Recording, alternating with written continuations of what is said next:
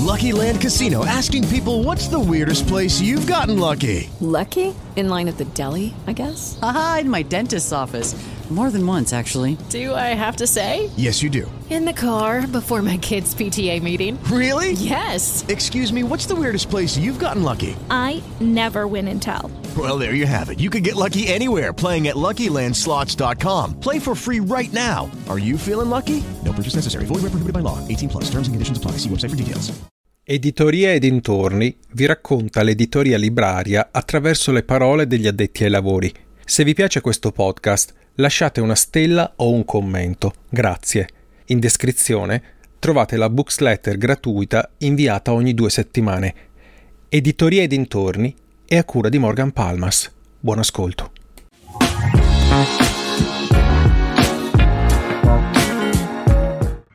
Stefano, buongiorno, come stai? Ciao Morgan, buongiorno, benissimo, grazie.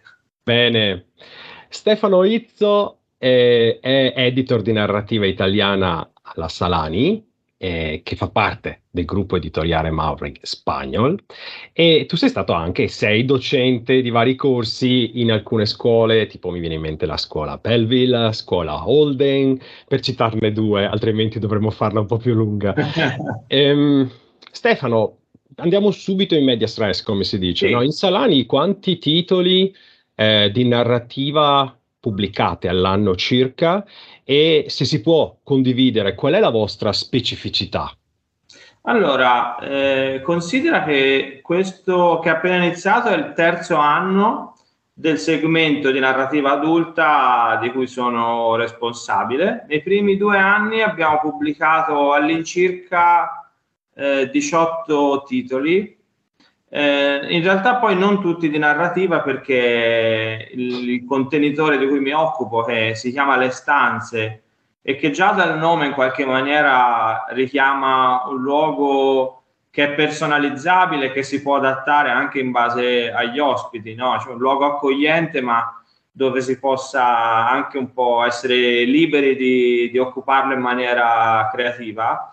Poi di fatto nasce come narrativa, ma dentro ci abbiamo messo della saggistica, perché l'anno scorso la casa editrice ha festeggiato 160 anni di storia e abbiamo pensato di farlo, fra i tanti modi, anche con una piccola iniziativa di pubblicare alcuni grandi saggi, con appunto dei saggi, quindi la parola dalla doppia accezione, e quindi di fare questa escursione in un territorio diverso. C'è narrativa italiana, c'è narrativa straniera, quindi all'incirca 18 titoli per rispondere alla tua domanda,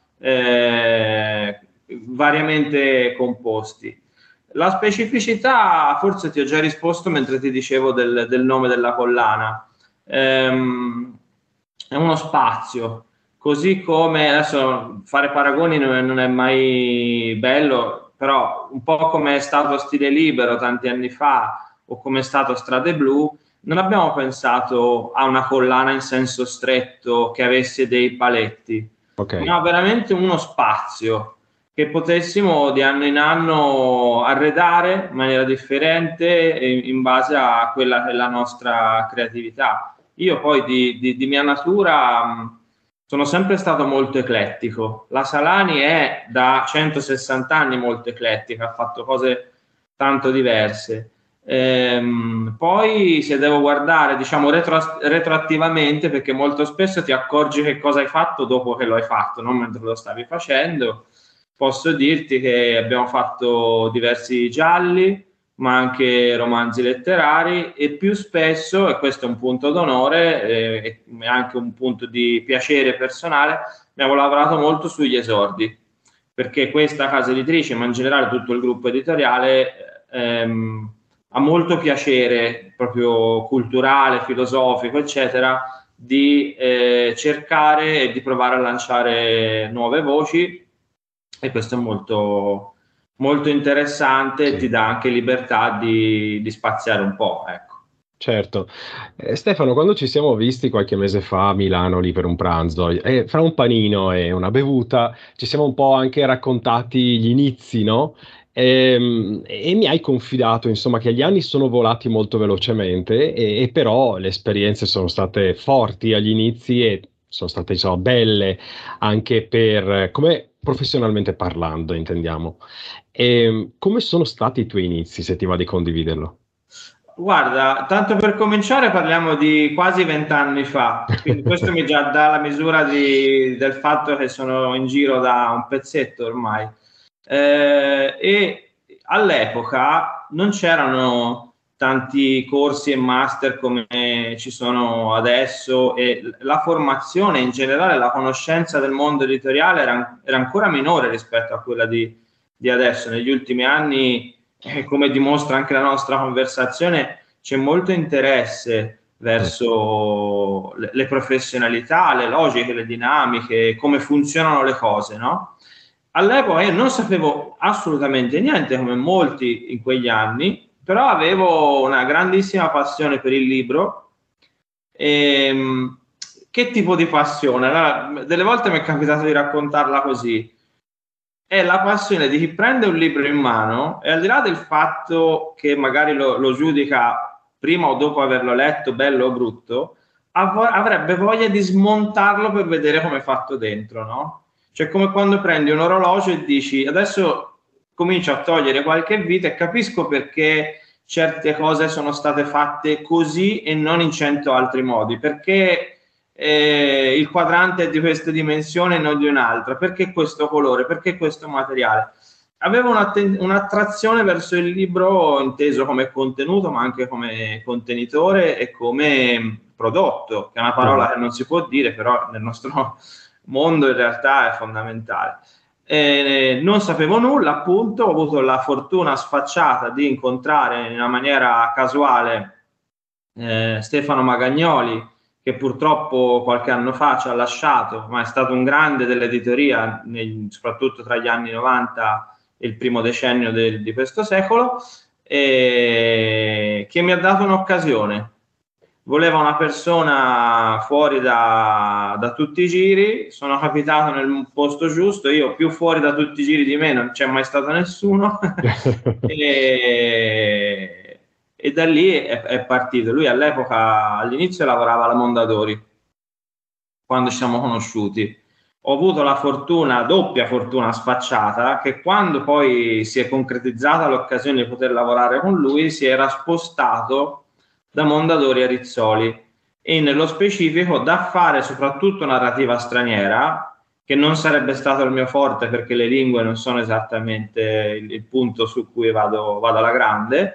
E si spostò a fare la narrativa italiana, dove invece sembravo fin da subito un po' più tagliato, e forse, insomma, qualcosa di buono nel tempo è successo, perciò il buon Stefano ci aveva visto giusto, e credo che lui capì che avevo questo modo di guardare i libri, che non è cultura, che non è una particolare intelligenza, è proprio una predisposizione verso il meccanismo editoriale, che tutt'oggi è la cosa che mi appassiona e mi affascina di più.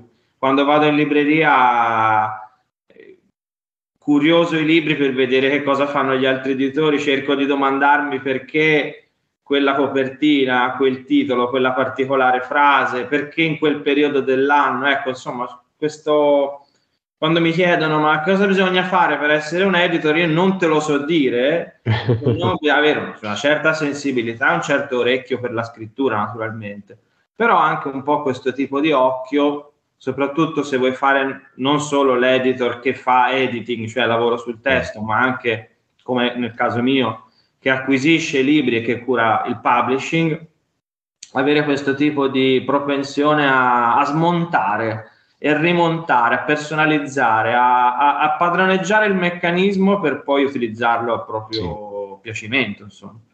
Facciamo un gioco, Stefano, torniamo indietro a quell'epoca. Allora, nei tuoi primissimi anni, che cosa diresti a Stefano per fargli vedere delle cose che magari al tempo non vedeva?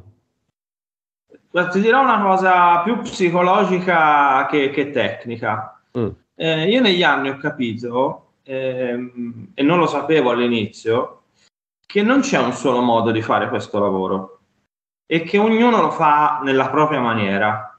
Tutti sono giusti e sbagliati in vario modo, non c'è un assoluto. E questa cosa la capisci dopo qualche anno se qualcuno non ti guida già un po' in questa direzione. Ecco, allo Stefano di allora direi quello che dico a tanti ragazzi che si avvicinano a questo mondo, di provare a capire fin da subito qual è la propria predisposizione, qual è il fattore umano fra i tanti che ciascuno di noi ha che può fare la differenza. E utilizzarlo per personalizzare il modo di lavorare con gli autori, sui testi, oppure per muoversi internamente alla casa editrice. Io, per esempio, dopo un po' di anni ho capito che il mio carattere, tendenzialmente votato alla discrezione, all'ascolto, io sono un pacifico, anche un po' uno timido. Ecco, alcune cose del mio lavoro non le so fare benissimo, perché la timidezza può essere un freno. Però, per esempio, nel rapporto con gli autori, essere accoglienti, essere premurosi, essere disponibili è un'arma in più, e questo mi ha dato forza perché ho costruito rapporti, ho costruito cataloghi e piani editoriali e ne ho ricevuto in cambio veramente tantissimo dagli scrittori. Questa era una caratteristica che avevo dalla nascita e che ho sfruttato per il lavoro. Ognuno ha la sua, o più di una. Cioè mi stai dicendo fra le righe, credi di più, lo stai dicendo a te stesso un po' di anni fa, credi di più nella tua unicità, esatto, e meno nelle categorie. Esatto, di guardare i modelli, perché è fondamentale avere persone accanto a te che già che sono esperte, fanno già questo lavoro, sanno come si fa, e apprendere da queste persone, ma dopo un po' capire qual è la tua strada e imboccarla diritta. Ovunque ti porti, l'importante è che sia la tua, perché questo è un mondo, come tutti gli altri mondi del lavoro, non fa eccezione, nonostante i libri siano questa cosa meravigliosa, in cui la frustrazione è in agguato, in cui arrivare a un punto in cui ti sembra che non stai facendo ciò che volevi, ma ciò che gli altri stanno decidendo per te, è molto possibile. Quindi scappare da questa cosa. Io non ho mai corso il rischio, perché ho lavorato con persone estremamente in gamba, sia a livello umano sia a livello professionale. Ho avuto la possibilità, grazie a loro, di imparare.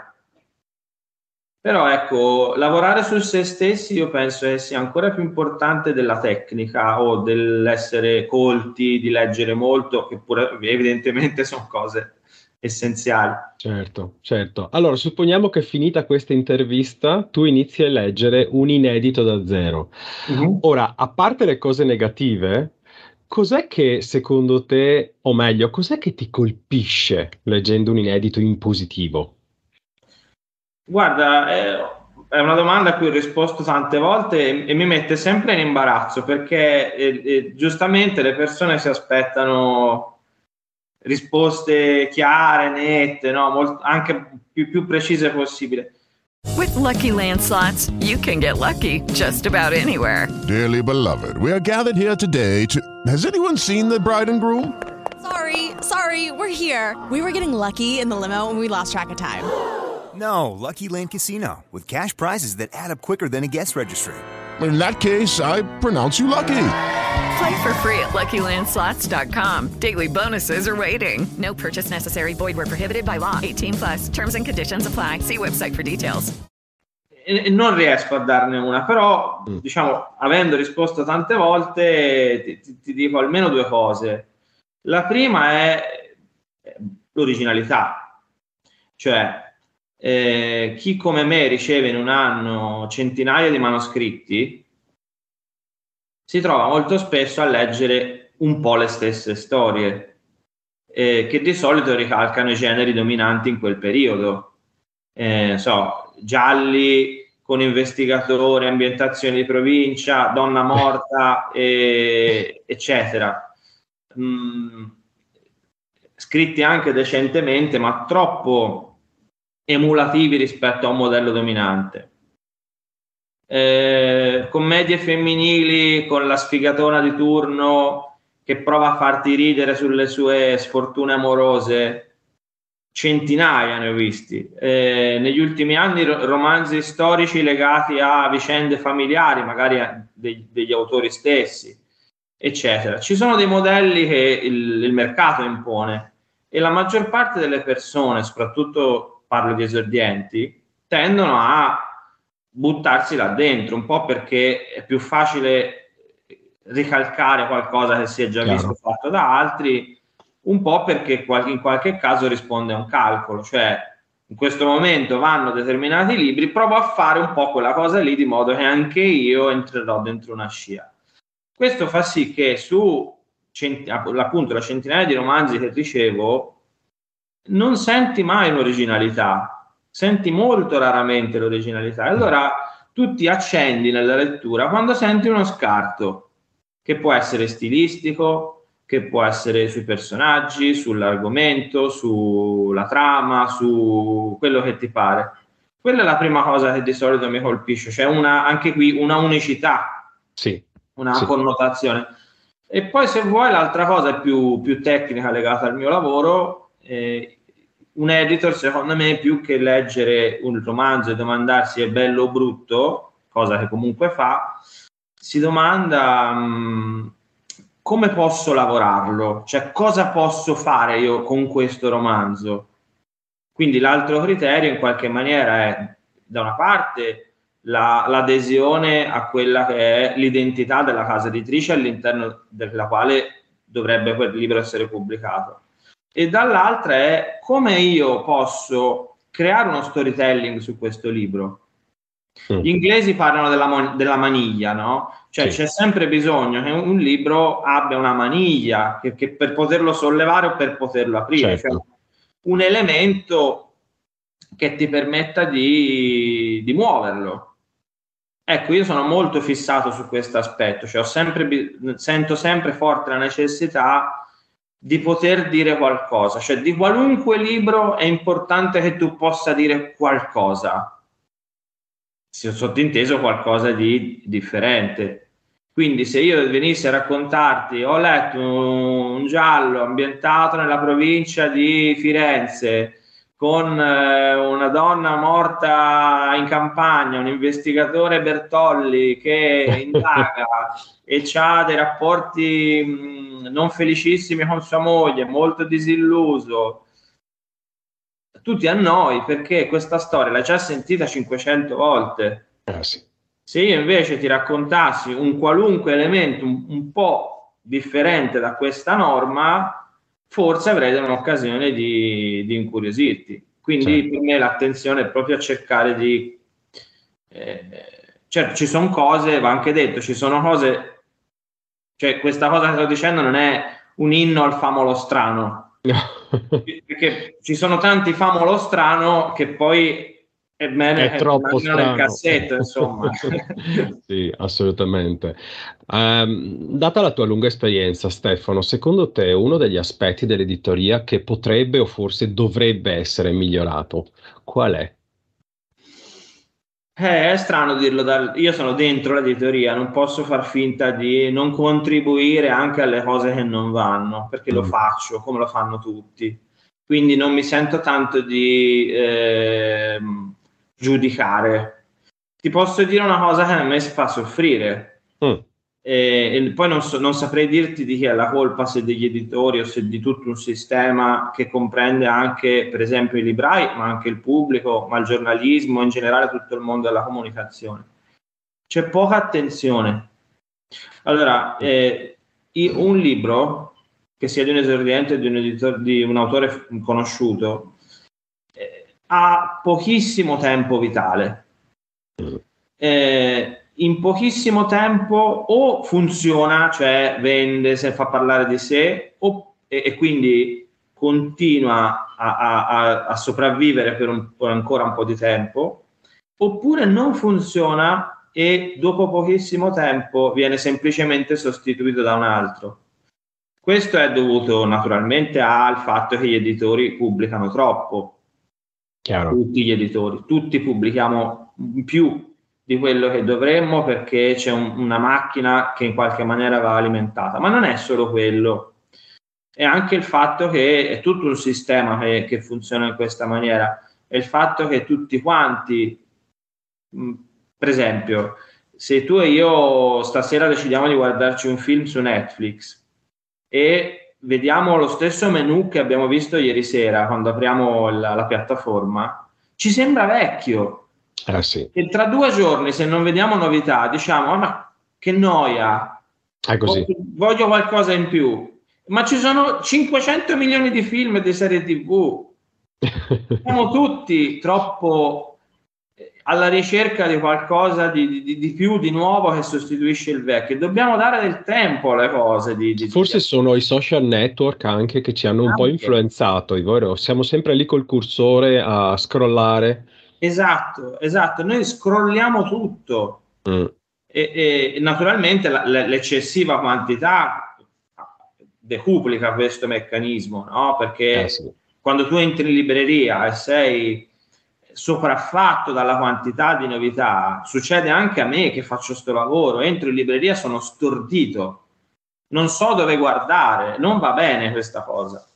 È così. Però non credo che si possa cambiare, credo che il mondo sia questo, e però questo d'altra parte mi fa dire che il ruolo di intermediazione che hanno persone come noi e anche più brave di noi, in futuro penso che dovrà comunque essere fondamentale, cioè sarà fondamentale, e dovremo interrogarci su come organizzare ciò che viene, che proponiamo al pubblico, di modo che tutto abbia un minimo di visibilità, un minimo di vita che oggi effettivamente non ha. Quindi che cosa mi piacerebbe? Meno quantità e più pazienza da parte di tutti quanti, me compreso. Facciamo un gioco, ti svegli fra 10 anni, 2033, okay, febbraio, ti svegli d'improvviso, che giornata vorresti vivere, Stefano? Allora, nel 2033, secondo l'INPS, mi mancheranno 16 anni alla pensione, quindi ancora troppo. Grandissima. E ancora più o meno altrettanti alla fine del mio mutuo. Quindi, detto che non sarò comunque una persona più serena di adesso, no, spero di trovarmi in un mondo in generale in cui ci accaniamo meno gli uni con gli altri. Mi è capitato spesso nei giorni scorsi di discutere con amici su questioni libresche e non solo, in cui mi sembra che c'è non c'è tanta libertà. Tutti quanti ci illudiamo di essere liberi, ma abbiamo costruito, soprattutto attraverso i social, credo, un mondo in cui chiunque azzardi un'idea viene zittito subito dalla massa. Chiunque fa un errore viene punito senza nessuna pietà, siamo tutti giudici di tutto, e questa cosa spero che arrivi presto a un livello di saturazione tale che torniamo un po' indietro. Per quanto riguarda il libro, ti dico questo, che secondo me peggiori artefici di previsioni degli editori non ne ho mai visti, cioè anche quelli che fanno le previsioni del tempo ci azzeccano di più. Quando facciamo previsioni ci esponiamo sempre a delle figuracce. Per il mio lavoro, non so se ne avevamo già parlato io e te, ma è un mio mantra ultimamente.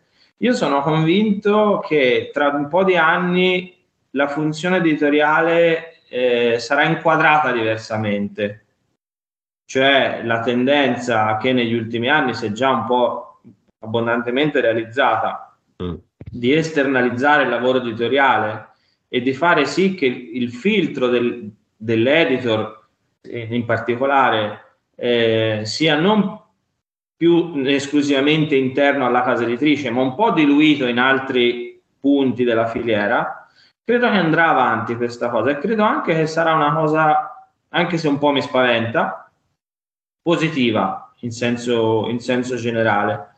Credo che il mondo del lavoro si stia riorganizzando, sarà importante per tutti noi, quindi mi auguro fra 10 anni di aver capito come andava il mondo e di aver approfittato delle occasioni che comunque il mondo ti offre.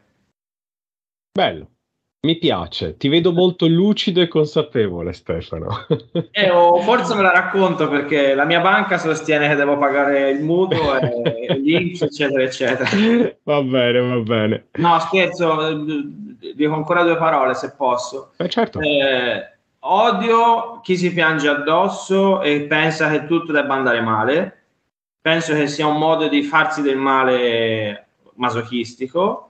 In più, siccome io sono uno che studia, soprattutto negli ultimi anni, molto la storia dell'editoria, i carteggi, le memorie di editori, le riflessioni che sull'editoria sono state fatte nel tempo, ti posso garantire che in tutte le epoche ci siamo sempre lamentati delle stesse cose, cioè problemi che a noi sembrano insormontabili e destinati a buttarci giù da un baratro, esistevano già decenni fa e nessuno è morto. Il libro, nonostante tutte le nostre profezie di sventura, prospera tutto sommato.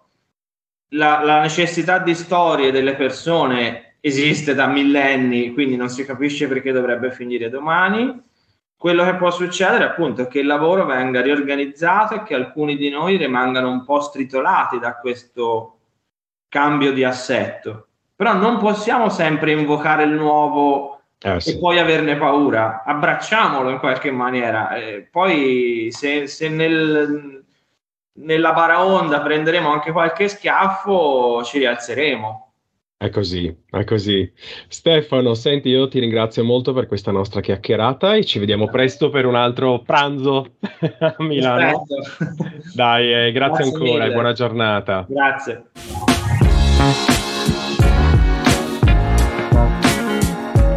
Hello, it is Ryan, and I was on a flight the other day playing one of my favorite social spin slot games on ChumbaCasino.com. I looked over at the person sitting next to me, and you know what they were doing? They were also playing Chumba Casino. Coincidence? I think not. Everybody's loving having fun with it. Chumba Casino is home to hundreds of casino-style games that you can play for free anytime, anywhere, even at 30,000 feet. So sign up now at ChumbaCasino.com to claim your free welcome bonus. That's ChumbaCasino.com and live the Chumba life. No purchase necessary. VGW Group. Void where prohibited by law. See terms and conditions. 18+.